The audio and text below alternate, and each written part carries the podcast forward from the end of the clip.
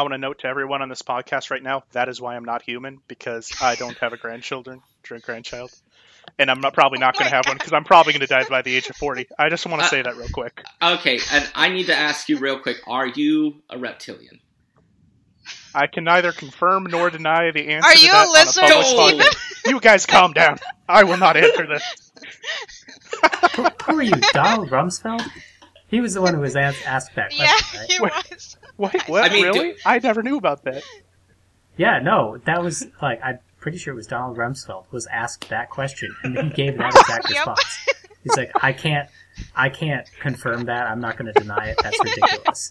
And then, of course, the the theory changed And then he immediately from- started levitating you know. like granite blocks into a pyramid. Is that right? All right. Yep. Yeah, and, and the theory changed from now they cannot confirm or deny if if questioned.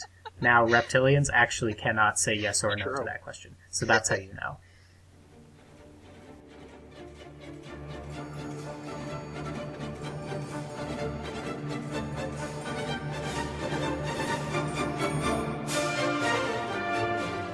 Hello, everyone, and welcome to the Orientalist Express podcast. On this show, we bring together several young scholars to discuss a variety of topics related to the Middle East, American foreign policy, and international relations. As you may know, our goal is to make American foreign policy easy to understand and relevant for people who don't normally follow it. I am Nicholas Hayen, the founder of the Orientalist Express blog and website. Joining us today in the virtual studio are a few of our usual contributors. We have Stephen Howard and Valida Asmatova. Hello, and happy International Hello. Women's Day for all our female listeners. Yes, happy International Women's Day. We are also excited to announce yet another new contributor, Matthew Spencer Kociol. Matt, why don't you tell us a little bit about yourself? Well, um, I'm currently residing here in Glasgow. I just completed my uh, Master's of Letters in Middle East, Caucasus, and Central Asian Security Studies at the University of St. Andrews. And uh, having completed that, I'm uh, just enjoying my time here in Glasgow with uh, my wife and our two boys. Be sure to check out the official Orientalist Express website at orientalistexpress.com to read more about the team. So this week's episode is all about the process of democratization, or to put it another way, how nations turn away from authoritarian styles of government and towards a more represent- representational system. Democracy, in one form or another, isn't exactly new.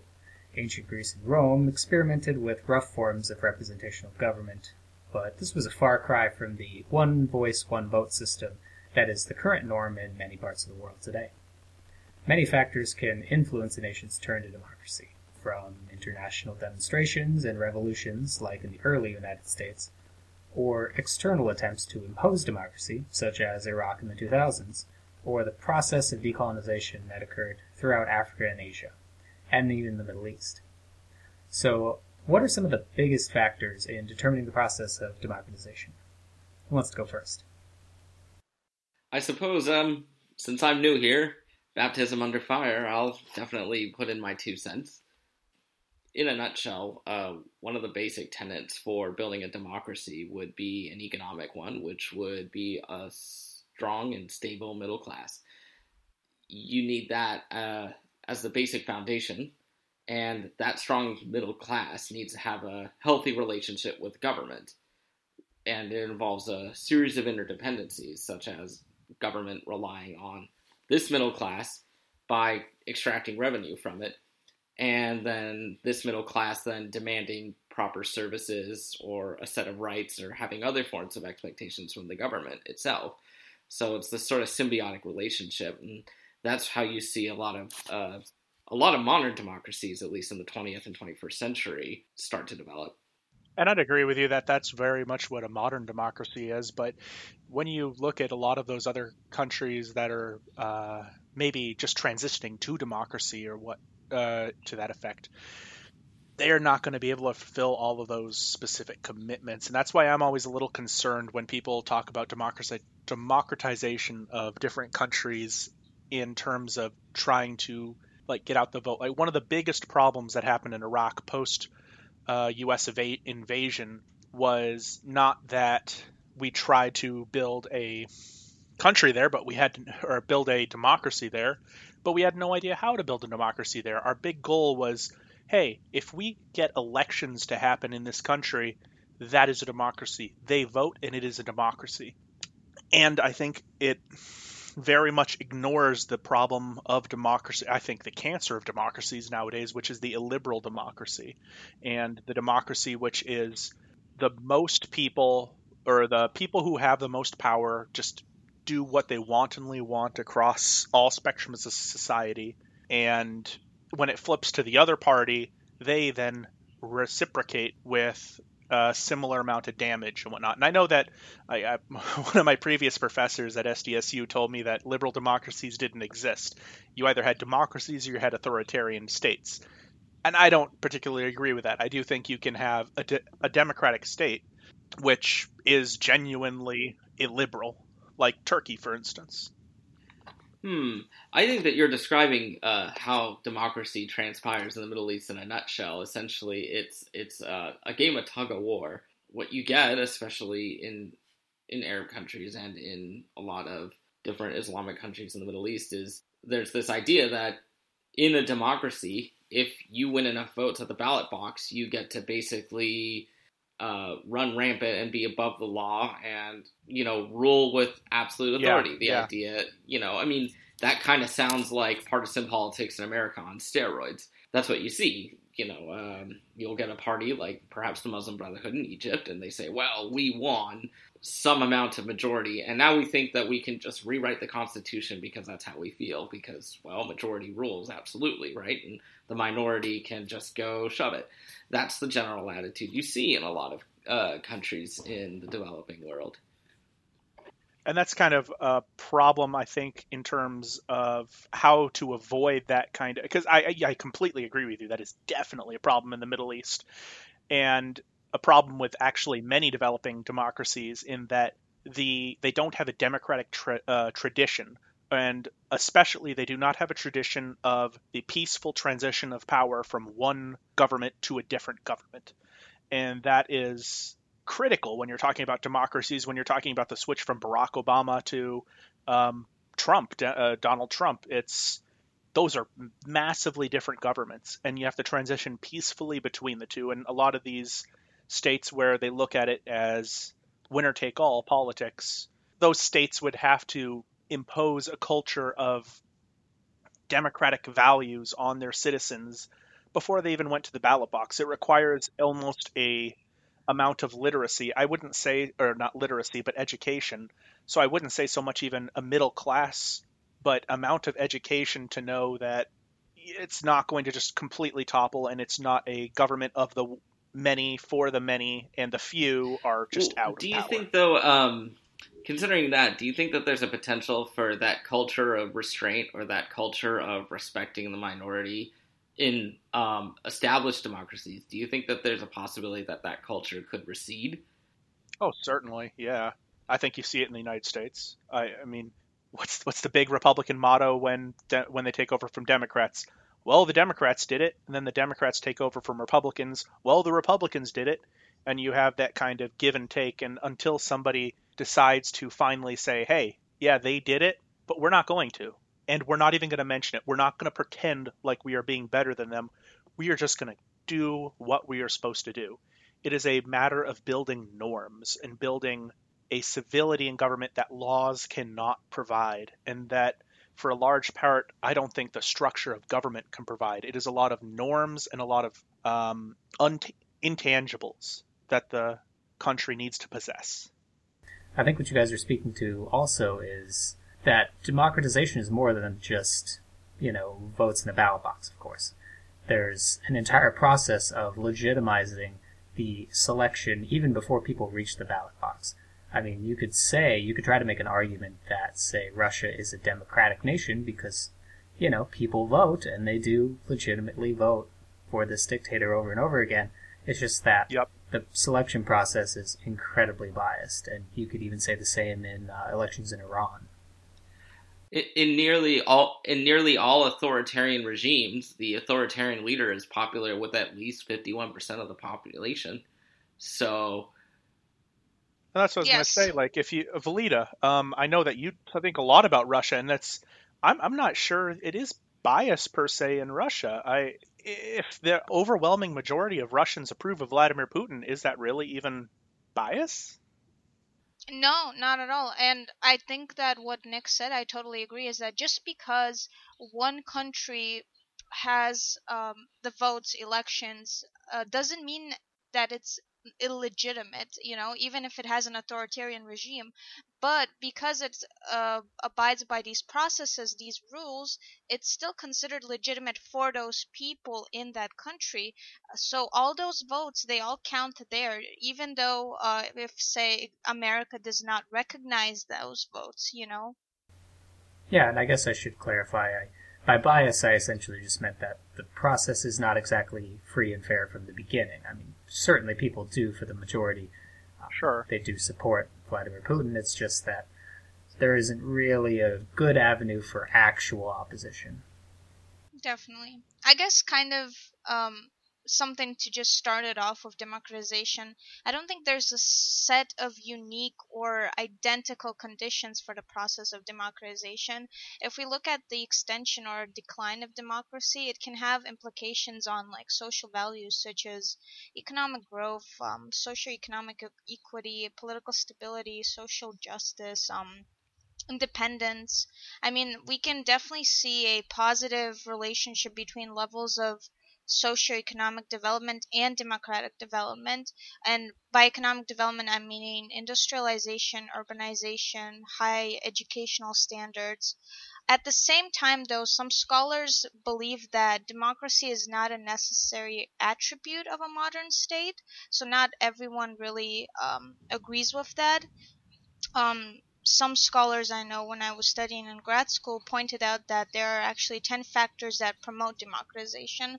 So they are pol- political culture, legitimacy, political leadership, social and economic development, civil society, state and society, political institutions and ethnic conflicts, the military, and lastly, the international institutions.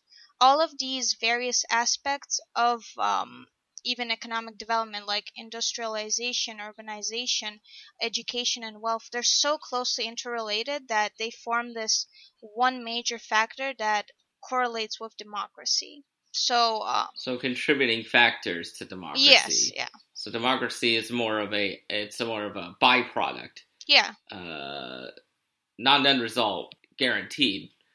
And it's not a end result because I, every single one of those factors that you just named, Valida, I think you can attribute those to China, and China just elected a president for life.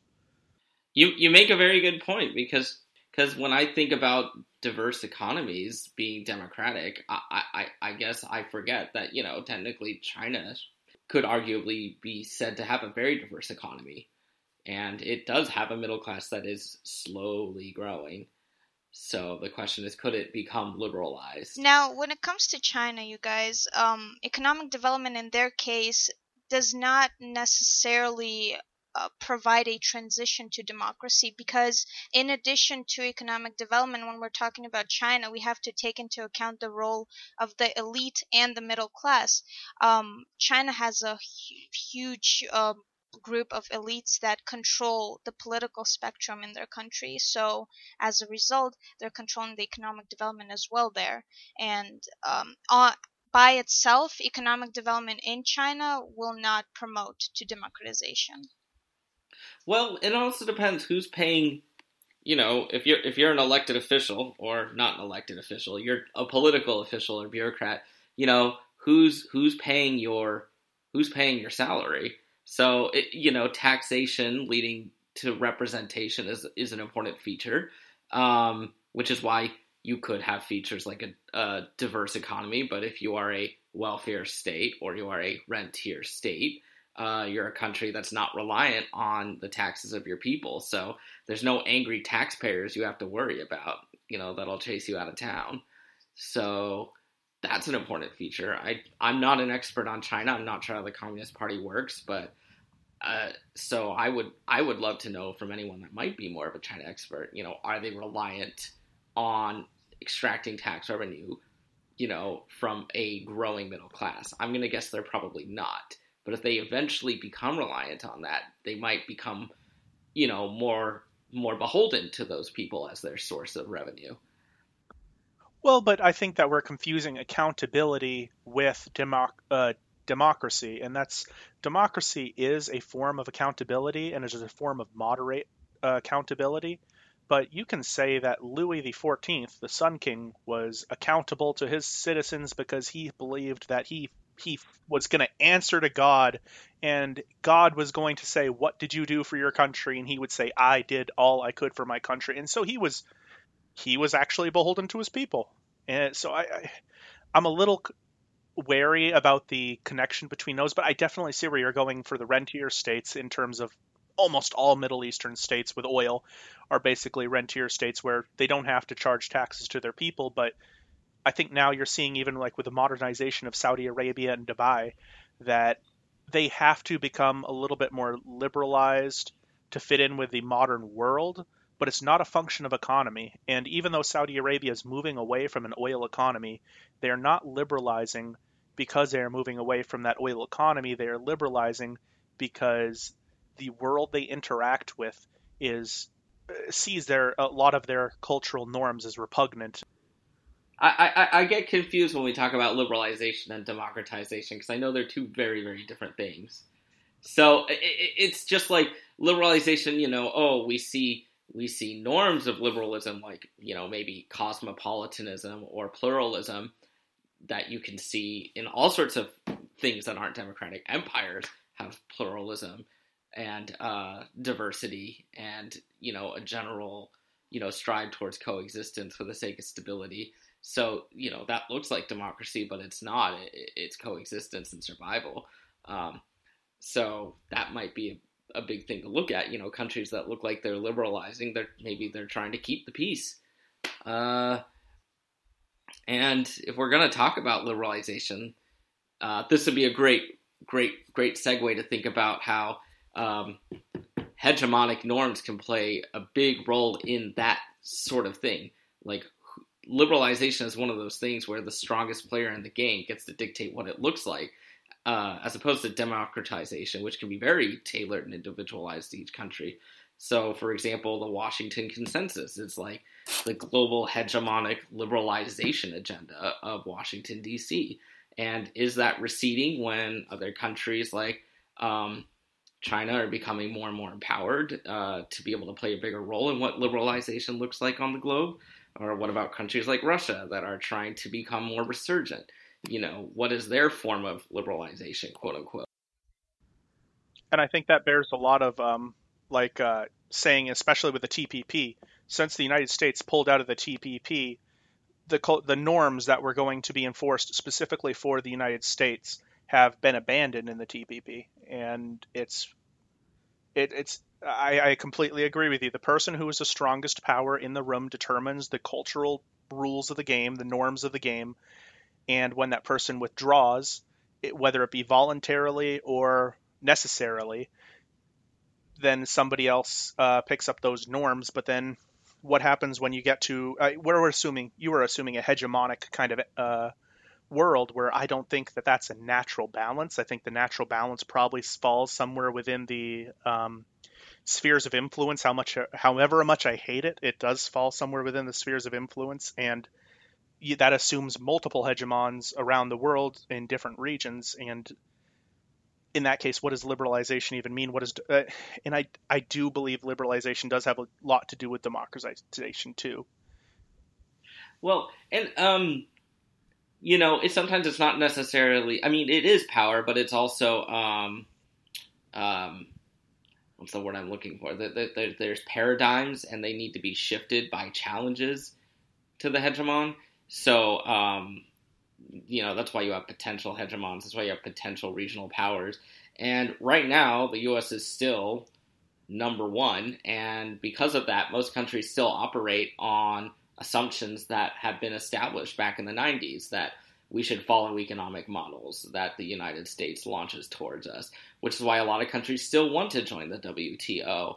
Um, but then, of course, again, you have economic uh, unions coming out of Russia that try to disrupt that process. which is basically saying, hey, maybe the American economic model for, you know, trade and unions is not the way that you should go. And then you get little countries in Central Asia, you know, that get tugged back and forth. And so that's a bit of a great game right there.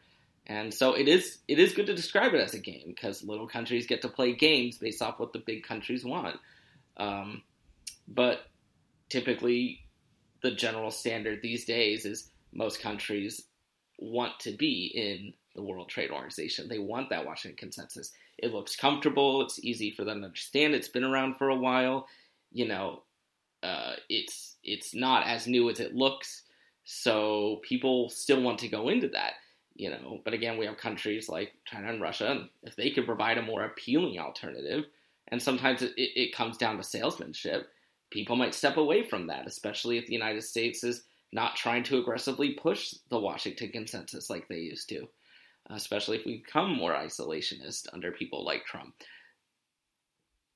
Yeah, well, uh, I want to bring out something very interesting. This term I've uh, learned, it's called the semi democracy, where um, a lot of scholars talk about it. Um, in grad school, I've ta- learned about it, and it's where elites are still uh, remain they still remain influential over their people but at the same time liberal participation is still the key of semi-democracies because elections give these constituents um, kind of an outlet for the elites through which they can declare the support. And in turn um, the elites and constituents kind of um, support each other in a way. And as a result the government works through that um, support. Basically, in all cases, if we look at it, both the elites and the masses play an important role in the democratic process.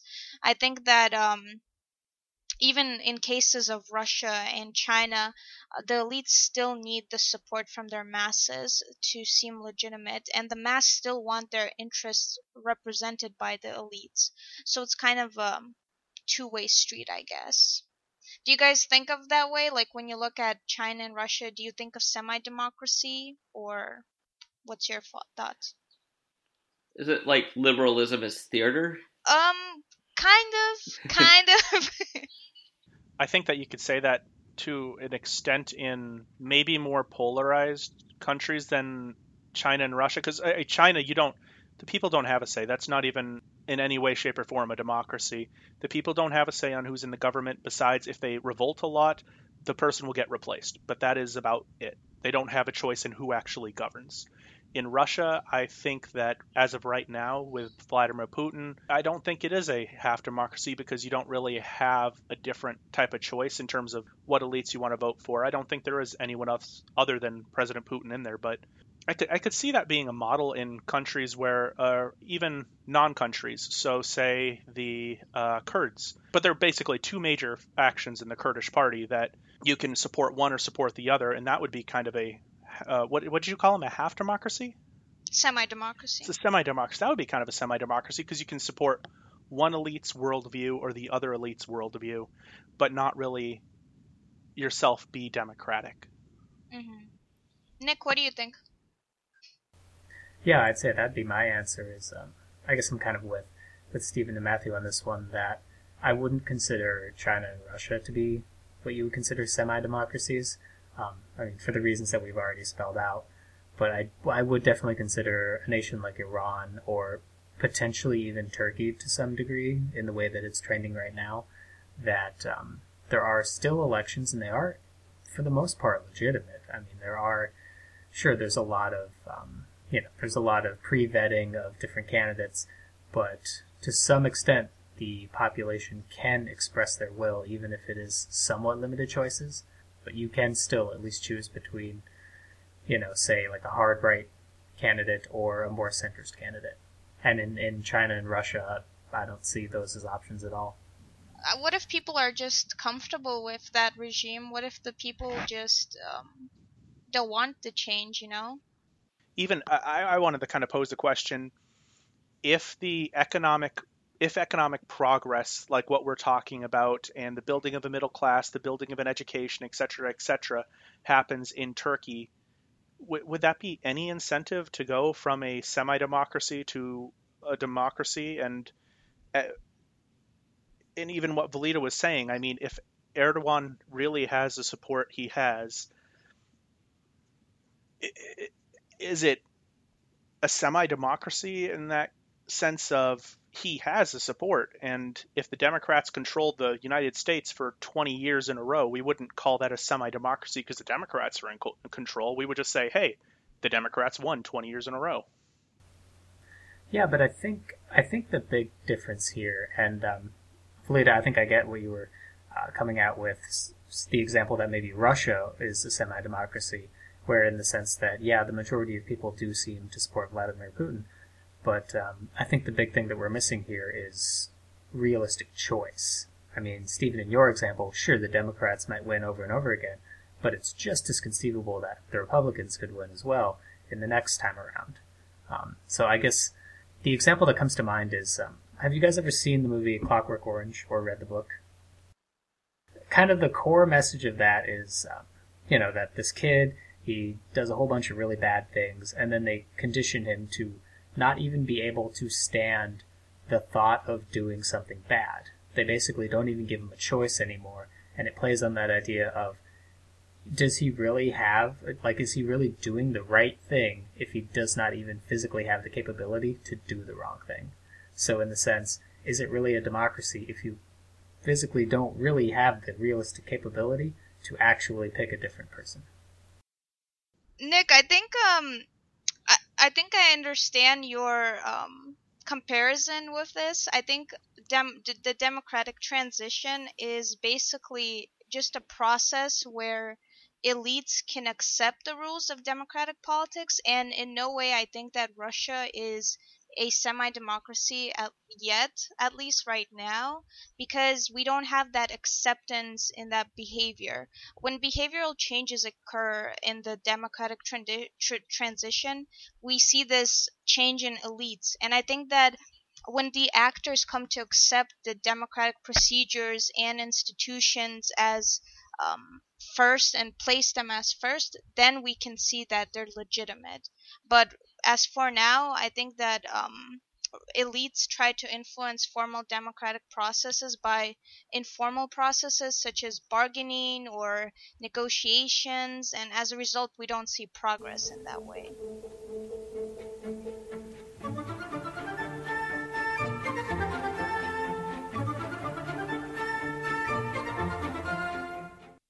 So we've covered how states turn towards democracy, but now let's shift focus to how states turn away from it.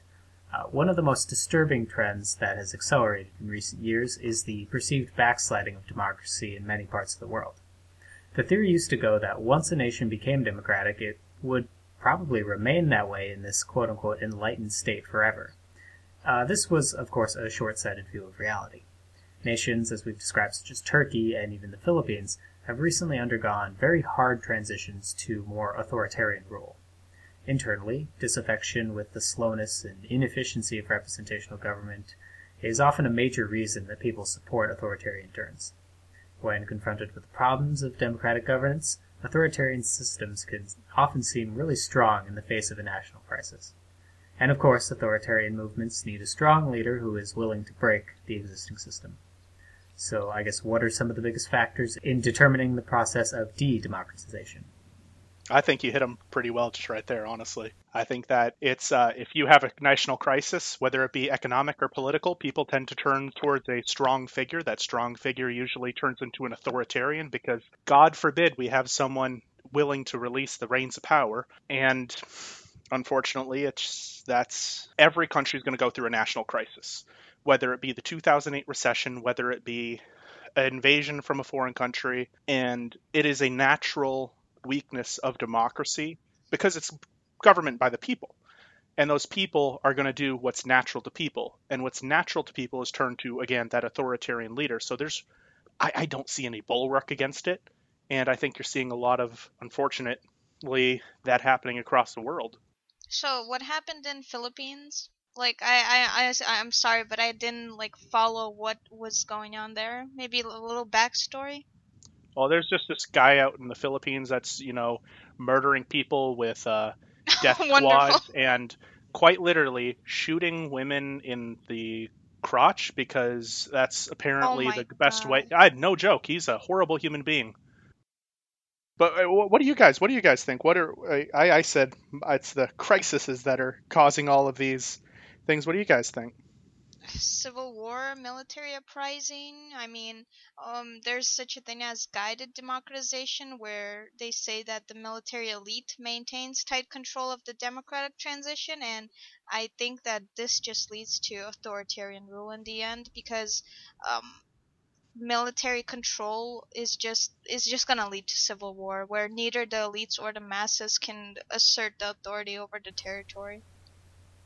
Yeah, and I think that there is something to be said too about um, the perceived inefficiencies and problems of democracy. I mean, we're definitely seeing that in this country where it seems like basically nothing can get done, and that type of frustration, when it's perpetuated long enough, can definitely create the the necessary conditions for an authoritarian state. And that's what I think is one of the worries about this country. Now, I don't think that we're actually going to head towards an actual authoritarian state, but um, you could see in a country where there is less of a rich tradition of democracy, where people would get sick of exactly what's happening in Washington right now and say, all right, somebody just throw them all out and we'll just listen to whoever is the strong guy who can just get it done because we're sick of all the inefficiencies. And you can see that playing out in Turkey right now. Mm, mm. I'm a little concerned actually about the idea of the strongmen coming to power via democratic vote and via, um, I guess, the assumption that they are democratic because they are one of a plurality beforehand, even though they have obvious authoritarian leadings. And I'm thinking about, again, the Barzanis of uh, the Kurdish areas right now, because I, they have very, very, very definite authoritarian leadings, and everyone looks at the Kurds and go, "Oh, they're one of the most democratic places in the Middle East," and it's it's only because there are two different parties there, and I don't think that two authoritarians make a democracy. Personally, no, I, I do think that backsliding into um, authoritarian uh, states from democracies is actually one of the most potent threats to, honestly, many things. The liberal international order, the um, I, I don't.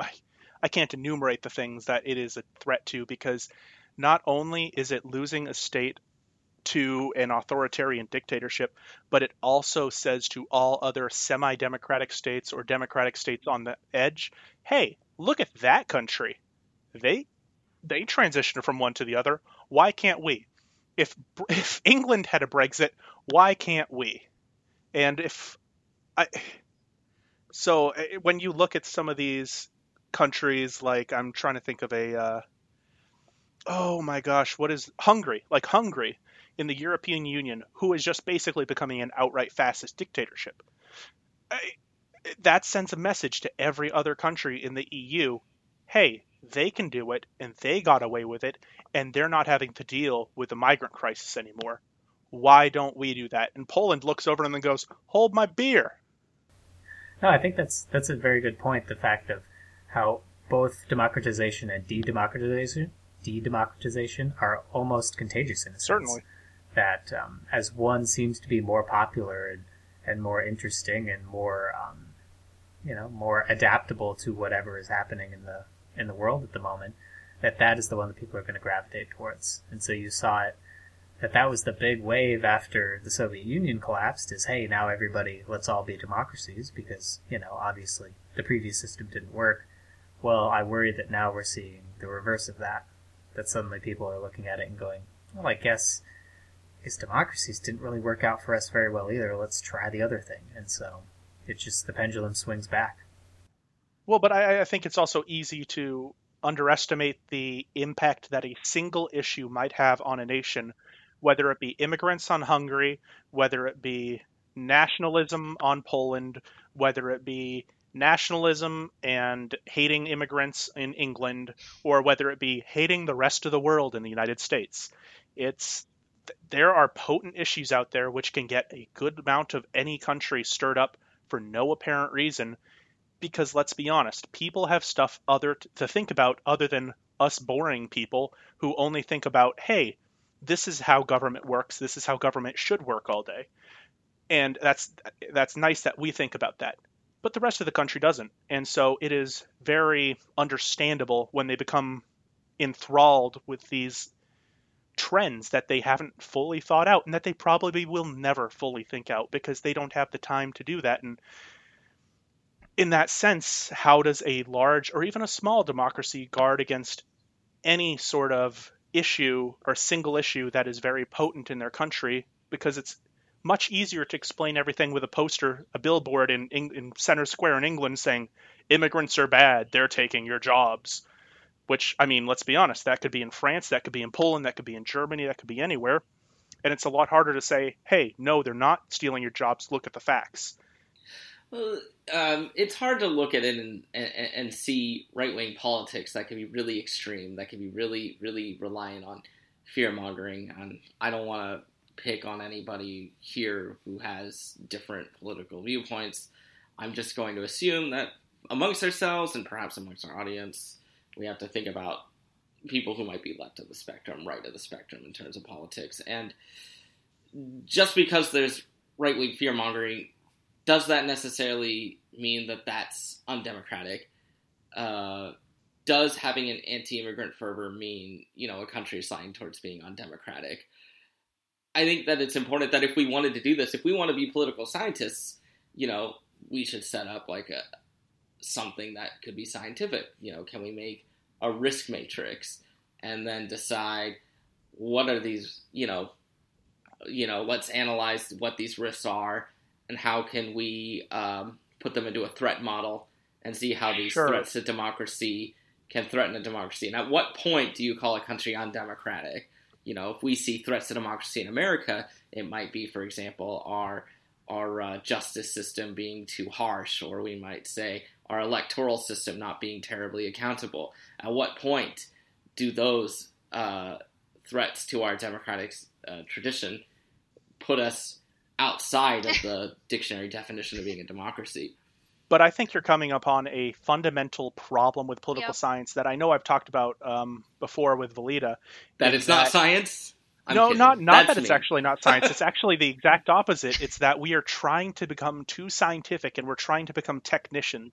And in becoming technicians of the trade, we cannot explain anything to anyone else. So if an electrician or a plumber or a mechanic comes to your house to fix something and they explain what they're doing, you're probably not going to understand it you need someone in between the technician with the matrices and the masses who is a actual statesman or a statesperson I should say that would be able to go out and explain the technician's work to everyone else. And I so I, I do think that yes you are right that we should a- apply the political science portion of this and we should get the technician's data on it but if it doesn't matter how much data we have and it doesn't matter how adept we might be at being able to solve this if we can't tell the people because we're fundamentally democracies it doesn't matter if we are actually right. It matters if we're right in the minds of the people. And when it comes down to it in a democracy you change policy by being right in the minds of people not by being right in in reality. Boy that's uh, the most true statement that could be applied to this last election cycle that I could have ever said. Yeah, I'm just I, I don't know, getting kind of a little back to it, and this is I actually confl- I actually believe this is a central problem in the democratization problem, in that we are all becoming so specialized in the United States because that is the natural tendency of a capitalized economy is to become specialized in one way one area or the other. Because if you're not specialized you're not going to do anything but that specialization is making us unable to communicate with anyone else, and in any democracy is making the leaders and the movers unable to communicate or with the specialists who the leaders and the movers are the people who communicate with the people. The specialists aren't. So when there's a fundamental breakdown between the specialists and the uh, leaders and movers, that is the problem of democracy. That is when you can't explain to your people why they shouldn't vote for a dictator. That is when you ex- can't explain to them why ethno nationalism is a bad thing. It's not in the statistics, it's in the being able to talk about it. And I know that you can go back all the way to uh, the Congress of Vienna, where you had Metternich and Castlereagh, and Metternich was beautifully able to describe and influence, while Castlereagh was able to beautifully think. And they had a perfect setup there. Uh, Metternich was a little bit more influential and therefore had a little bit less, uh, the um, Congress of Vienna had a little bit less insight built into it, and that's eventually why it collapsed. But they were able to accomplish something then. And that's something we're fundamentally missing, and that's why we're seeing so many backslides we can't explain why immigrants are bad. Well, political scientists. I mean, I know we we've covered the topic that uh, if you go into poli sci and you become too specialized, no one understands you well. The basis of political science is strong and good communication skills. I think that's more for for people in poli sci and IR. Being able to communicate is more. It's the most important skill you can have. I 100% agree with you, but I don't think that's the way the profession is trending personally. I remember a foreign policy article coming out, it was a year ago now, and it talked about the most influential international relations uh, thinkers in the world, and it listed them from within the international relations community themselves and then from within policymakers. So they were two different polls, and they the only person who made both polls was Joseph Nye every other person on each poll was completely different and they had completely different wings of sway, meaning that the best thinkers in international relations are not, except for Joseph Nye. Shout out to Joseph Nye. Read his book, Soft Power, all about that. But, anyways, every other major international relations thinker is not able to get their thoughts and their influence through. No one's going to know who. Eh, no, actually, people probably do semi know who Mearsheimer is. They'll kind of know who Stephen Walt is, but they're not going to raise as much, I guess, political stature as some of these other thinkers out there. I, I, just think personally, I think this is relevant to our discussion about democratization. About democracy, this is fundamentally why I think a lot of these countries are breaking down. This is why the United States is breaking down. This is why Britain's breaking down. I don't think this is why um, Poland is breaking down or why some of these other fascist, more fascist states are breaking down. But I think that the inability of leaders to talk to their own people is a fundamental need in a democracy. And if you don't have that, you don't have a democracy. We have crises, but we also can't explain those crises. And that's it for this episode of the Orientalist Express podcast. I'd like to thank our guests Stephen, Valida, and Matthew for their insight and analysis, as well as our listeners and readers of the blog.